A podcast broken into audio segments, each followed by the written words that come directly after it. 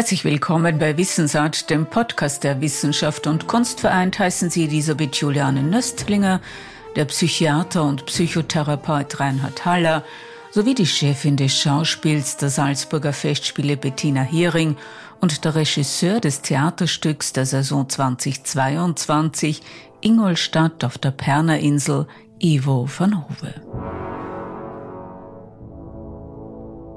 Das bin ich überzeugt davon, dass sich an der Frage, wie wir mit der Aggressivität umgehen, letztlich das Schicksal der Menschen entscheiden wird. Druck geht nach unten. So, das frustriert natürlich diese jungen Pioniere unglaublich.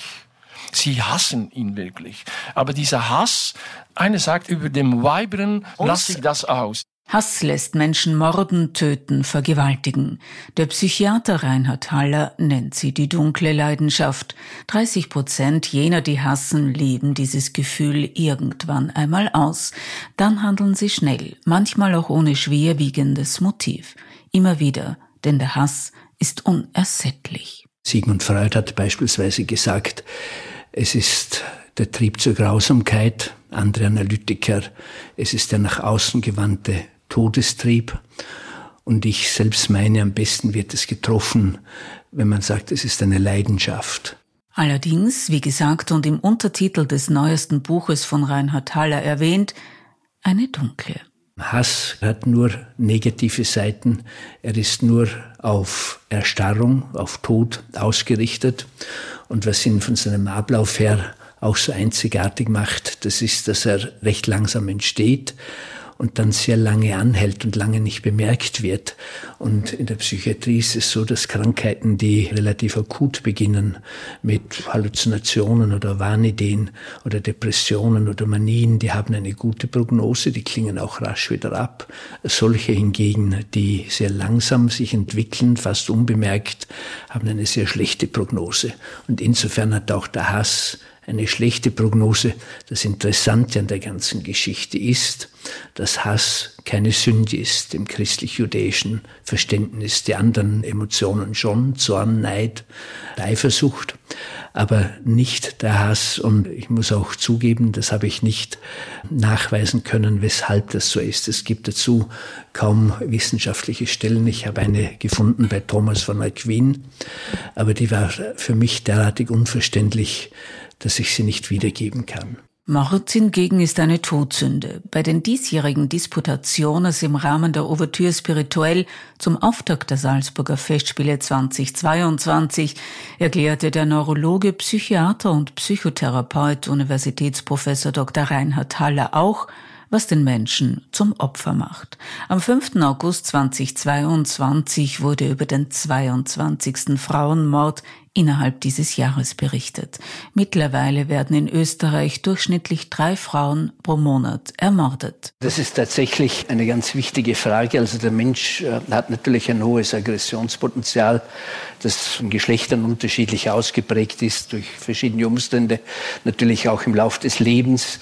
Also man könnte es auf den Punkt bringen, das aggressivste Wesen ist der circa 18 bis 25-jährige Mann und früher ist ein großer Teil dieses aggressiven Potenzials durch Körperarbeit und so weiter abgepuffert worden, möglicherweise auch durch Spiritualität. Also das halte ich schon für sehr wahrscheinlich.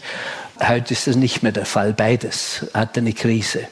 Unsere Berufe sind sitzend geworden. Holz hacken und, und Bäume fällen und heuen und so weiter. Das macht kaum mehr jemand. Und stellt sich schon die Frage, wohin gehen wir mit diesem Aggressionsüberschuss? Und den sieht man dann ja beispielsweise, ich, ich greife immer auf kriminologische Beispiele zurück. Warum? Weil ich das, glaube ich, einigermaßen überblicke. Und zum Zweiten, weil Kriminologie für mich immer Psychologie pur ist, weil sich hier immer in ganz konzentrierter Form all das, was sich sonst im menschlichen Leben abspielt, darstellt. Neid, Eifersucht, Gekränktheit und alle diese Dinge.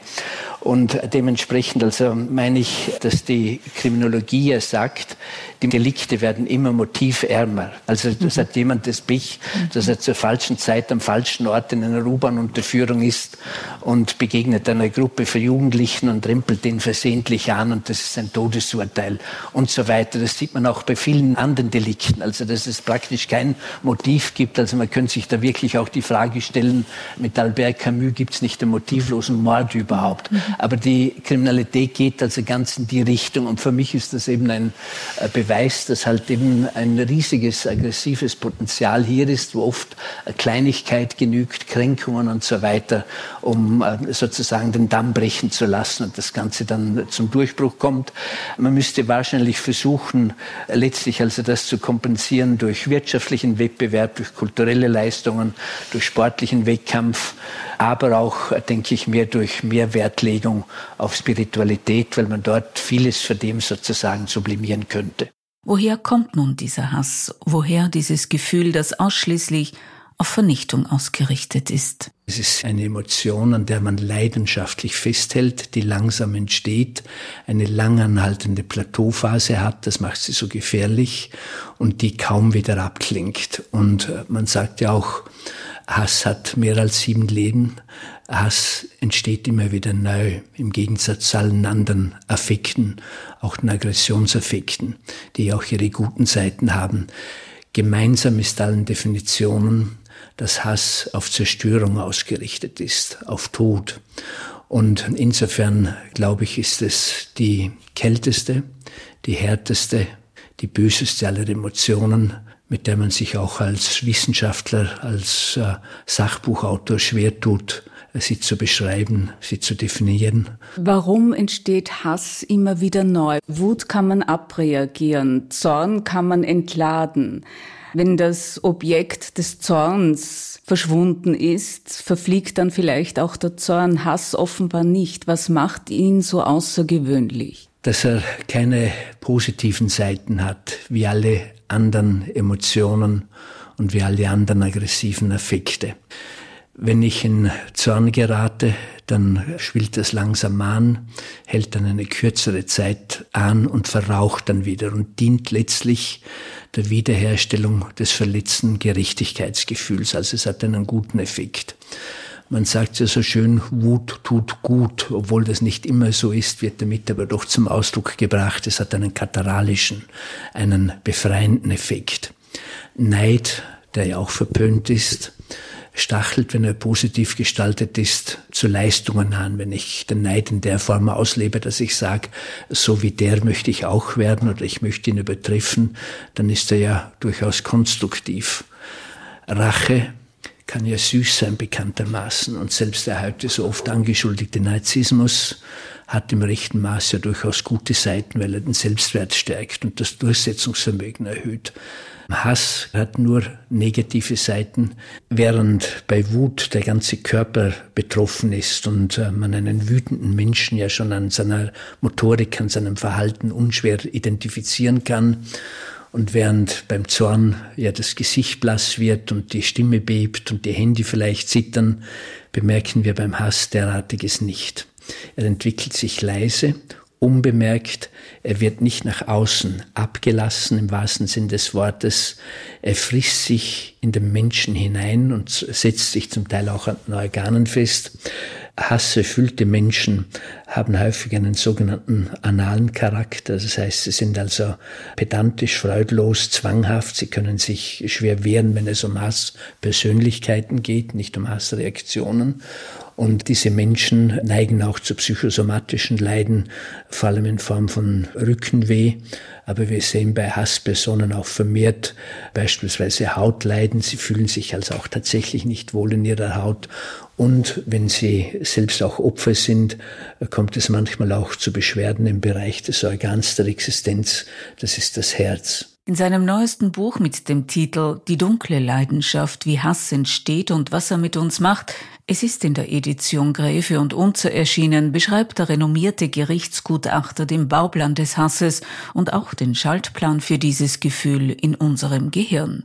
Dort liegen Liebe und Hass eng beieinander. Tatsächlich hat man in der Hirnforschung diesen Schaltkreis des Hasses entdeckt und das Überraschende dabei war, dass Hass viel näher lokalisiert ist zur Liebe als beispielsweise zu Wut und Zorn. Und das erklärt auch die Heftigkeit dieser beiden Gefühle. Also diese sind irgendwo verankert, wo es ganz tief geht mit den Emotionen. Und tatsächlich steht am Anfang der Hassentwicklung immer die Liebe beziehungsweise der Liebesentzug, um das konkret zu sagen, die Angst auslöst. Und von Angst überflutet zu werden heißt ohnmächtig zu werden, ohne jegliche Macht zu sein. Und dann kann dieser primitive Reflex, müsste man fast sagen, tatsächlich einschießen.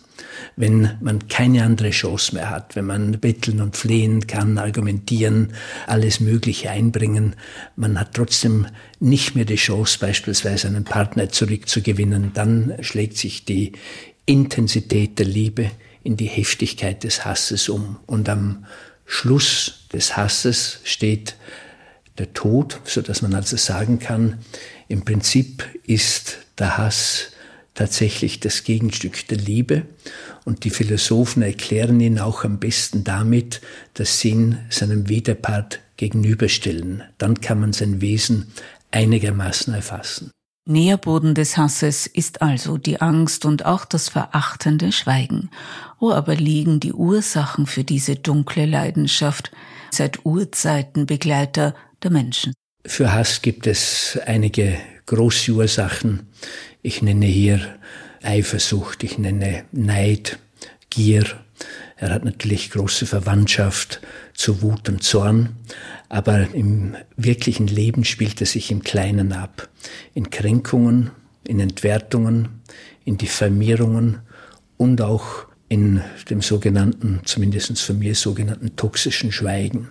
Das heißt also, wenn man mit einem Menschen nicht mehr kommuniziert auf diesem Wege, wenn er einem kein Wort mehr wert ist, wenn man zum Ausdruck bringen will, mit dem möchte ich nichts mehr zu tun haben, erzeugt diesem Menschen ein nihilistisches Gefühl. Das heißt, ich bin gar nicht mehr existent. Man wird also zurückgeführt durch das Angeschwiegenwerden in diese Position des Ohnmächtigseins. Und die ist die entscheidende Wurzel des Hasses, aber entstehend aus nichts anderem als aus nichts, nämlich aus Schweigen. Darum ist, denke ich mir, dieses Wort, das auch am Anfang beispielsweise des Johannesevangeliums steht, im Anfang war das Wort und das Wort war bei Gott und Gott selbst war das Wort etwas ganz, ganz Wichtiges, was man auch zum Leitspruch der Psychotherapie machen könnte wie wichtig die Wort ist, also sozusagen Gott gleich der Königsweg hin zu den psychischen Problemen des Menschen. Und das Schweigen ist in vielen Fällen das genaue Gegenteil davon, wobei es natürlich klar ist, dass Schweigen auch kreativ und andächtig und äh, ehrfurchtsvoll sein kann, also durchaus auch äh, positive Seiten hat. Aber dieses toxische Schweigen, das in vielen Beziehungen heute herrscht, wo man sich nichts mehr zu sagen hat, das ist natürlich ein doppeltes Hassschwert. Nämlich auf der einen Seite kann man damit Menschen tatsächlich zutiefst verletzen und in einen Zustand der Aussichtslosigkeit hineinbringen und ihnen die ganze Verachtung durch Nichtsagen wohlgemerkt ausdrücken. Auf der anderen Seite auch das Gefühl, das man selbst hat, wenn man gehasst wird, am besten so demonstrieren, ich bin vollkommen fertig, ich bin zu nichts mehr fähig, ich bringe nicht einmal mehr ein Wort heraus. Der Ausweg ist die Tat, eine mörderische Handlung. Das schwache Ich, das als jämmerlich empfundene Ego muss aufgeflustert werden und das ganz normale Böse schafft sich seine Bahn sei es durch eine Gewalttat oder Hassbotschaften in den sozialen Medien. Mehr und mehr werden dort destruktive Kräfte abgeladen. Dazu gehört die Frauenverachtung, der Frauenhass.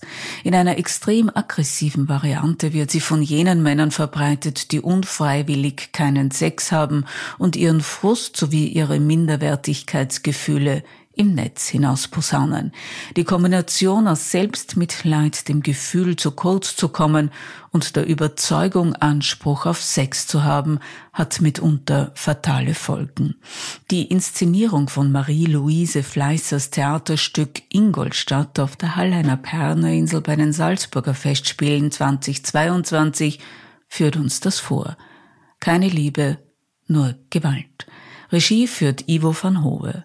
Die Chefin des Schauspiels der Salzburger Festspiele Bettina Hering führt ihn ein. Er ist seit 2001 künstlerischer Leiter des International Theater Amsterdam und hat von 1998 bis 2004 das Holland Festival geleitet. Zuletzt hat er eine Westside Story am Broadway gemacht, sowie Tennessee Williams La Ménagerie de Verre mit Isabelle Huppert, das reimt sich fast. Mit David Bowie hat er das Musical Lazarus zum Beispiel geschaffen. Also viele berühmte Schauspielerinnen und Schauspieler pflastern auch seinen Weg, selbstverständlich. Ivo van Hofer arbeitet auch sehr extensiv im Musiktheater und hat viele internationale Auszeichnungen erhalten, darunter zwei Tony Awards, zwei Olivia Awards. Er ist Chevalier dans l'Ordre des Arts et des Lettres, ist sowohl auch Kommandeur des Kronenordens und hat auch den Johannes Vermeer Preis bekommen. Und ab dem Jahr 2024 2020 wird er Intendant auch der Ruhrtriennale. Ingolstadt ist die Zusammenführung der beiden zentralen Stücke von Marie-Louise Fleißers Fegefeuer in Ingolstadt, das hat sie 1926 geschrieben, und Pioniere in Ingolstadt von 1928. Es ist eine Koproduktion mit dem Burgtheater. Marie-Louise Fleißer wird gerne die große Unbekannte genannt und gilt gleichzeitig natürlich als eine und ist auch eine der großen europäischen Schriftstellerinnen des 20. Jahrhunderts. Elfriede Jelinek, die sie sehr verehrt, die Fleißer hat geschrieben, das würde ich nur gerne kurz zitieren. Die Dichter können alles zum Leben erwecken und diese Dichterin ganz besonders. Sie belebt es, um es wieder umbringen zu können und dann merkt sie, dass alles schon tot sind. Nein, es lebt nichts mehr und es lebt gleichzeitig viel mehr, aber nur geschrieben. Doch von einer solchen physischen Beharrlichkeit, als ob jeder Satz von seiner Schöpferin in den Boden hineingeprügelt dort mit seinem verstümmelten Rest noch einen soliden Stolperstein ergeben würde. Und sie sagt, die Figuren der Fleißer sind fürs ganze Leben zu ungeschickt. Was auf der Perner Insel zu sehen ist, vermittelt einen anderen Eindruck. Geschickt halten sich Peiniger an der Macht. Pioniere sind nach Ingolstadt gekommen, um Militärübungen zu absolvieren, eine Brücke zu bauen. Sie saufen, prügeln sich und kränken die Frauen. Die Schriftstellerin Marie-Louise Fleißer verwebt in das Stück Ingolstadt auch ihre eigenen Gefühle. Die Hauptfiguren sind die junge Olga, wie Fleißer selbst eine Klosterschülerin ist ungewöhnlich ungewollt schwanger. Der Außenseiter Rölle ist in sie verliebt. Abtreibung ist verboten. Die Engelmacherin verpfuscht den Eingriff. Die Dienstmädchen Alma und Bertha versuchen durch Liebe in Richtung Freiheit aus der Energie der Kleinstadt auszubrechen. Die jungen, geknechteten Soldaten zeigen ihnen brutal die Grenzen auf. Minutenlang vergewaltigt der Soldat Korl auf der Bühne das Dienstmädchen Bertha, drückt ihren Kopf dabei immer wieder ins Wasser, ertränkt sie beinahe. Es ist eine grauenhafte Szene, die Zuschauern vor Augen geführt wird. Brutaler Sex statt zärtlicher Vereinigung. War das alles? fragt Bertha nach der Tat. Warum? Hat dir was gefehlt? fragt anstelle einer Antwort der Soldat. Das Dienstmädchen spricht an, was sie erwartet hätte, nämlich Liebe. Sagt, wir haben ausgelassen, was wichtig ist. Die Liebe haben wir ausgelassen. Worum geht es dann? Was ist das Wichtigste? Das ist, dass Ingolstadt repräsentiert eigentlich eine Gesellschaft, wo es dominiert von Machtstrukturen. Das erste ist natürlich die, die, katholische Machtstruktur. Das, was ich schon gesagt habe, eine Welt von Gebote und Verbote. Zum Beispiel, das ist am meisten deutlich im Stück mit die Figur von Olga. Olga, die schwanger ist aber nicht in einer Ehe. Sie ist junge Frau, sie hat ja Sex gemacht mit einem jungen Mann vom Dorf und es gibt ein Kind plötzlich. Und der junge Mann möchte es nichts damit zu tun haben, er möchte, dass sie das wegmacht. Und sie möchte das behalten. So, das ist natürlich in dieser Welt eine Todsünde, ja. So, das ist die religiöse Machtstruktur. Und die beherrscht viel in diesem Stück. Dass man alles im Dunkeln machen muss. Alles, was verboten ist, macht man doch, aber nicht ins Öffentliche. Zweite, und das ist natürlich die Welt von Pionieren, das ist die dominante Macho-Kultur vom Armee, wo es eine hierarchische Machtstruktur gibt. Es gibt eine Figur, Feldwebel, das ist ein alter Mann, er ist der Boss von der Armee, die da ankommt in Ingolstadt. Er sagt mitten in einer Szene, der Druck geht nach unten. Wenn ich ein Problem habe, dann mache ich das ihres Problem. Dann sagt, machst du das? Und so, der Druck geht nach unten. So, das frustriert natürlich diese jungen Pioniere unglaublich. Sie hassen ihn wirklich. Aber dieser Hass, einer sagt über dem Weiberen, lasse ich das aus. Das ist diese Welt. Diese Welt, wo Frustrationen abreagiert werden mit Gewalt. Die Aktualität ist ganz deutlich in jedem Satz. Hass richte sich nicht gegen Untergebene, sondern Ebenbürtige, schreibt Reinhard Haller in seinem Buch Die dunkle Leidenschaft, wie Hass entsteht und was er mit uns macht. Der Hass ist Ausdruck von Aussichtslosigkeit. Die ist in der Regel nicht nach unten gegeben, weil da kann man ja noch agieren, aber nach oben, nach denen, die uns unterdrücken, die uns äh, einschränken, die uns ablehnen, die uns quälen, die uns möglicherweise sogar bezüglich des Lebens bedrohen. Es ist schon so, dass der Hass manchmal auch die andere Richtung nimmt, gegenüber Außenseitern, gegenüber Randgruppen der Bevölkerung in der heutigen Zeit, gegenüber äh, Flüchtlingen, Asylanten, Drogensüchtigen, sexuell anders orientierten Menschen. Aber das ist der Ausdruck, dass diejenigen, die auf diese Art und Weise hassen, selbst unter schweren Minderwertigkeitsgefühlen leiden und das Selbstwertzweifeln sich innerlich als sehr unwichtig erleben, als wenig wahrgenommen, äh, sozusagen die Rolle des einäugigen Königs spielen, die sie dadurch festigen, dass sie eben andere Menschen noch schlechter machen und mit der primitivsten, der bösartigsten Emotion behandeln, das ist der Hass. Hass im Netz ist nicht nur ein Schlagwort, sondern vernichtet tatsächlich Menschen nach den neuesten Untersuchungen, und ich fürchte, dass die auch heute schon wieder nicht aktuell sind, weil sie enorme Zuwachsraten haben, heißt es, dass etwa 78 Prozent der Internet-User, und das sind eigentlich schon wir alle, irgendwann einmal Zeuge von Hass im Netz geworden sind innerhalb des letzten Monats. Und immerhin 32 Prozent geben an, selbst Opfer des Hasses im Netz geworden zu sein. Ich glaube, das ist etwas, was uns noch sehr beschäftigen wird. Juristisch wird ja ständig darüber nachgedacht und auch politisch, wie man dem begegnen kann, wie das Internet nicht zum rechtsfreien Raum erklärt werden kann, wie man aber auf der anderen Seite auch die Freiheit des Netzes nicht einengt. Psychiatrisch ist dabei Folgendes von Interesse. Wenn man Menschen untersucht, die im Internet sehr hassvoll und sehr bösartig aufgetreten sind, dann staunt man zunächst, dass es a kaum Daten darüber gibt. Es ist sehr schwierig, solche Menschen äh, zu untersuchen. Und b, dass es sich bei denen, die man identifizieren konnte, eigentlich um ganz normale Menschen handelt. Also ich will jetzt nicht sagen zu den Zuhörern wie Sie und ich, aber zumindestens wie ich. Also so der Typ graue Maus, unauffällig die trauen sich also in vielen Fällen nicht zu ihrer Meinung zu stehen, ihre Aggressionen, ihre Hassgefühle anzusprechen. Und im Internet haben sie die Möglichkeit dazu. Das geschieht anonym, das geschieht unter dem Schutz eines Nicknames und es fördert diese Unkultur der Beschämung, die wir in unserer Gesellschaft feststellen können, dass man einen Menschen nicht nur, wie das früher der Fall war, für drei Tage in irgendeinem Stadtteil an den Pranger stellt, dann ist es vorbei, sondern an den möglicherweise ewigen Pranger vor der ganzen Welt. Und das ist natürlich etwas aus der Psychologie dieser Menschen sehr entgegenkommt. Das ist die eine Seite. Und natürlich darf man dabei nicht übersehen, dass das die Opfer unglaublich beeinträchtigen kann. Also hinführen zu Depressivität, zu Verlust der Lebensqualität, zu Grübelei, zu Schlafstörungen, zu Schamgefühlen und zu vielen anderen mehr. Es gibt ja auch inzwischen leider viel zu viele Fälle, bei denen man Menschen so in den Tod getrieben hat, in den Suizid. Die andere Seite ist aber jene, dass wir in unserer Gesellschaft, äh, wie sie sich heute darstellt, ein sehr hohes, nicht abgeführtes Aggressionspotenzial haben. Das heißt, der Mensch hat in sich natürlich äh, Aggressionen, die sind ja unsere Vitalkraft.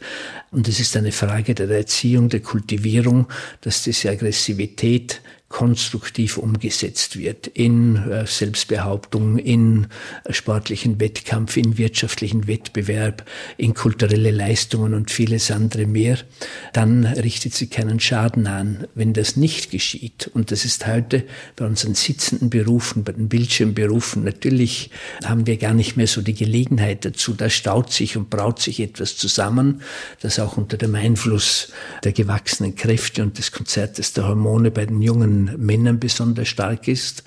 Und da muss es eine Gelegenheit, ein Ventil geben, um das abzubauen.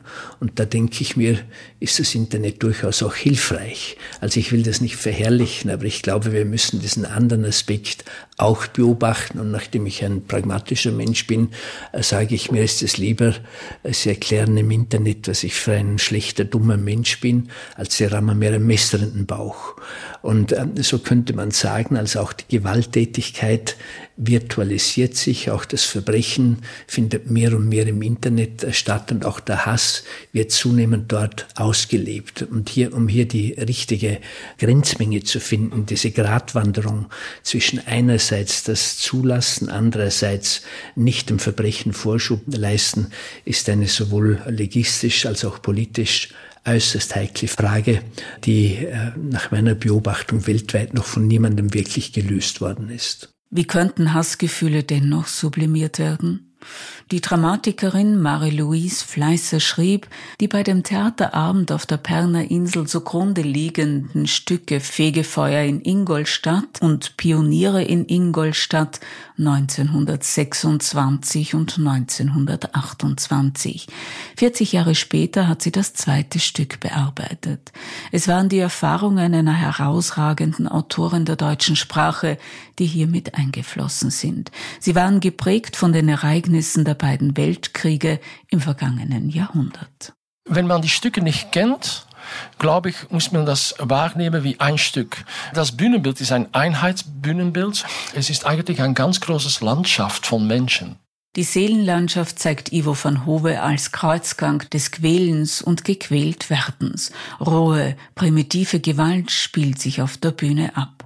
Es scheint keine Brücke in ein besseres Land zu geben. Das Wasser überflutet den Bühnenboden. Manchmal tun sich Untiefen auf, genauso wie bei den dargestellten Figuren. Ich glaube, dass man diese primitive Geschichte, dass man die auf eine primitive Art erzählen muss auf die Bühne. Corona-bedingt musste die Premiere verschoben werden. Ivo van Hove und Bettina Hering gelang es dennoch, hervorragende junge Schauspielerinnen und Schauspieler für das Stück zu gewinnen.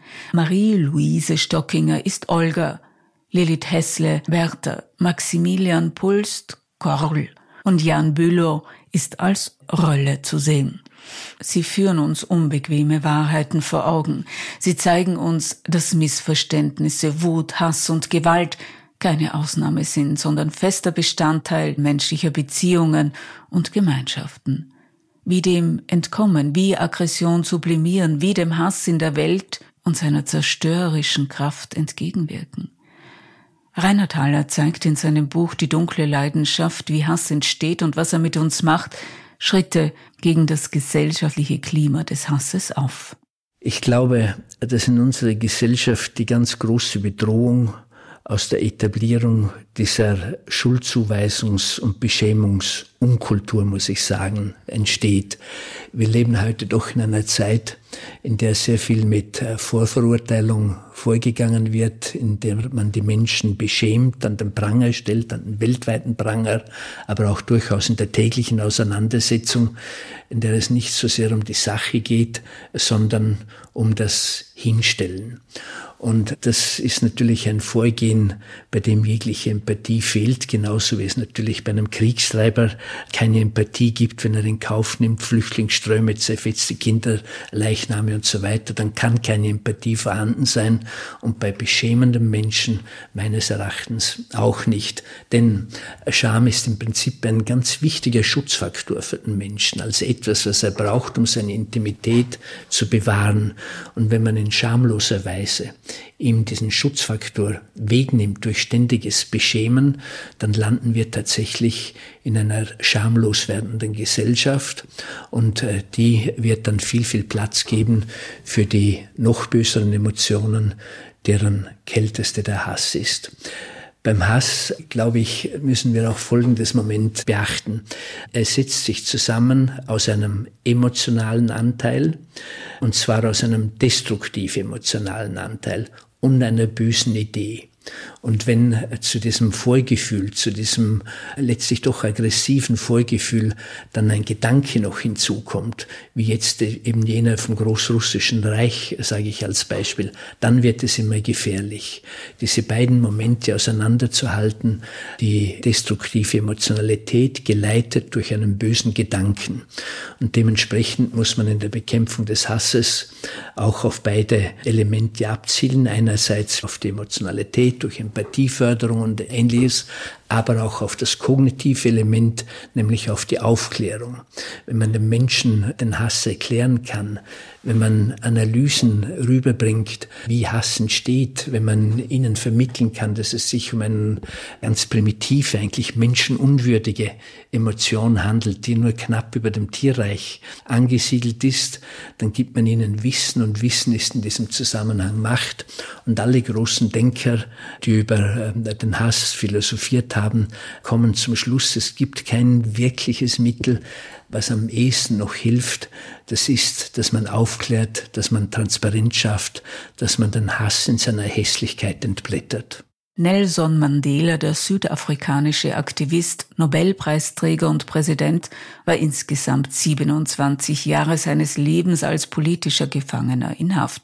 Er sagte einmal, Zitat, als ich aus der Zelle durch die Tür in Richtung Freiheit ging, wusste ich, dass ich meine Verbitterung und meinen Hass zurücklassen musste, oder ich würde mein Leben lang gefangen bleiben. Ich denke, dass für Nelson Mandela der Hass lange Zeit nicht unwichtig war, weil in dieser Situation, wo er die besten Jahrzehnte seines Lebens ohne jegliche Macht gewesen ist, gefangen in Ohnmacht, da war wahrscheinlich das Hassen können der einzige Trost, den er gehabt hat. Und das hat ihm sicher über viele, viele dunkle Stunden und Tage hinweg geholfen. Aber er hat dann eben erkannt, wenn ich den Hass jetzt mit hinausnehme und ihn weiterlebe, dann werde ich nicht frei sein. Ich muss diesen Schnitt machen des Verzeihenkönnens, dann äh, werde ich tatsächlich etwas sehr, sehr Negatives, und zwar einen ganzen Rattenschwanz an bösen Gefühlen loslassen können und komme in einen Zustand der Gelassenheit hinein. Und ich glaube, er hat in seinem späteren Leben also doch das symbolisiert, wie ein weiser, gelassener Mensch letztlich also auftreten kann, auch wenn er eine so qualvolle, so eine hasserfüllte Vergangenheit gehabt hat, beziehungsweise der ein Opfer geworden ist. Und das ist meines Erachtens eines der wichtigsten im Umgang mit Hass, dass wir ihn erkennen, auch in seinen neuen Formen, dass wir ihn ansprechen können. Dadurch nehmen wir ihm ein Stück weit seine Schärfe, dass wir aber vor allem ihn loslassen können. Und dieses Loslassen wird am besten gelingen, wenn wir mehr Wert auf die warmen Gefühle legen, wenn wir also beispielsweise nicht immer diese Maske der Coolness aufziehen, die ja eine kalte ist, letztlich auch eine kalte Emotion und die dazu dient, dass sich hinter ihrer Fassade der Hass entwickeln kann. Reinhard Haller, der Neurologe, Psychiater und Psychotherapeut in eigener Praxis in Feldkirch und Leiter der postgradualen Ausbildung für Begutachtung und Forensik an der Sigmund Freud Universität Wien im Gespräch zu seinem neuesten Buch Die dunkle Leidenschaft, wie Hass entsteht und was er mit uns macht. Erschienen bei Gräfe und Unzer sowie die Chefin des Schauspiels der Salzburger Festspiele Bettina Hering zu Ingolstadt, dem Theaterstück nach Marie-Louise Fleißer und Ivo von Hove, Regisseur des Theaterstückes auf der Perner Insel.